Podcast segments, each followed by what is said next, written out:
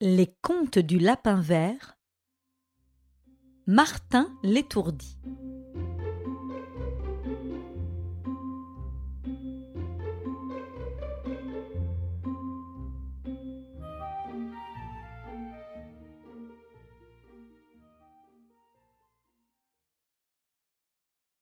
Mon cher enfant, disait Médor à son fils Martin, il faut apporter de la réflexion dans les moindres actions de la vie, faute de quoi on est à la merci des pires déconvenus.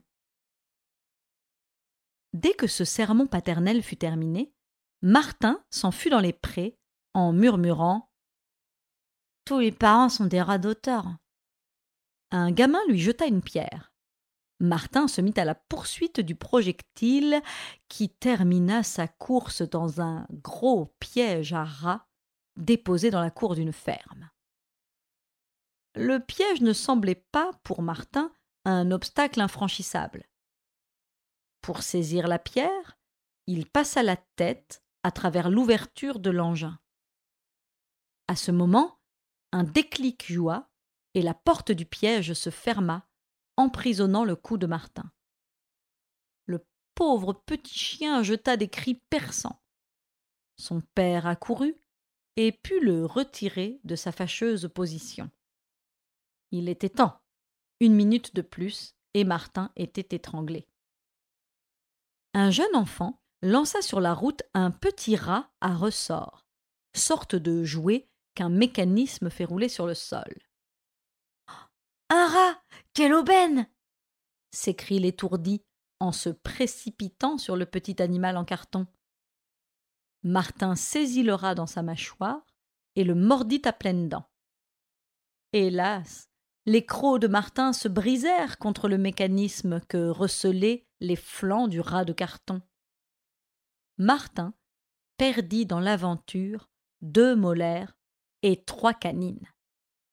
Un gamin s'amusait à lancer sur le chemin un hameçon dissimulé dans une bouchée de pain et accroché à une ficelle. Martin, qui passait par là, ne manqua pas, selon son habitude, de se lancer sur la boulette qu'il saisit dans sa gueule. Le gamin tira sur la ficelle. Martin était pris comme un goujon à l'hameçon d'un pêcheur.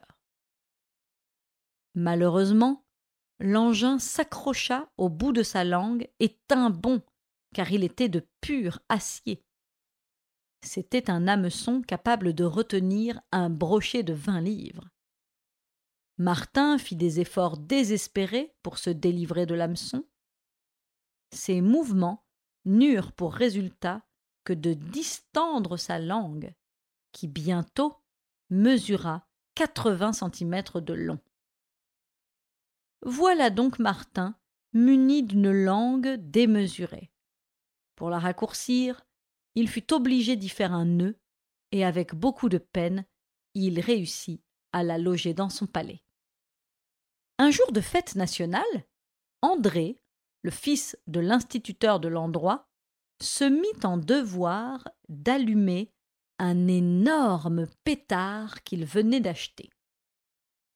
Dès que les animaux accourus virent la mèche s'enflammer et des étincelles jaillir, ils prirent la fuite dans toutes les directions. Le gamin continua ses exploits en allumant un pétard beaucoup plus gros que le premier et qu'il jeta sur la route. Martin, qui passait, se mit sans réfléchir à la poursuite de l'engin. Il réussit à le saisir dans ses crocs. Heureux de sa trouvaille, le jeune chien se livra sur la route à une série de gambades du plus gracieux effet. Soudain, une détonation formidable retentit. Le pétard venait de faire explosion, déchiquetant, calcinant, réduisant en bouillie le pauvre Martin. Ainsi finit un pauvre petit chien, qui mourut, faute d'avoir apporté un peu de réflexion dans les menus faits de la vie.